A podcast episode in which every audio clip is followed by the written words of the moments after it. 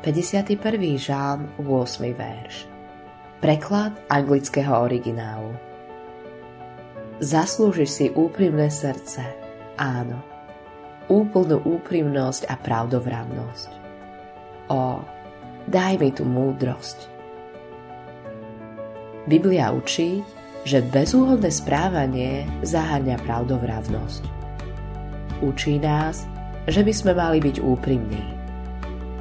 Za kým opovrhnutím Kristus kritizoval pokrytectvo pisárov a farizejov. V kázni na hore karhal každé pokrytecké dávanie, modlenie a postenie. Mali by sme byť pravdovravní aj vtedy, keď rozprávame o svojich minulých úspechoch v konkrétnom povolaní. Boh nás nežiada, aby sme podceňovali fakty, čo môže byť dokonca nepravdivosť. No nechce ani to, aby sme svoje úspechy alebo dary preceňovali, či už v mysli alebo v reči.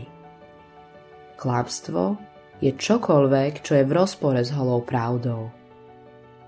Modlitba dňa. Páne, je tak jednoduché prikrášliť pravdu. Daj mi svoju múdrosť, aby som bol úplne úprimný v každom období svojho života. Autorom tohto zamyslenia je Billy Graham.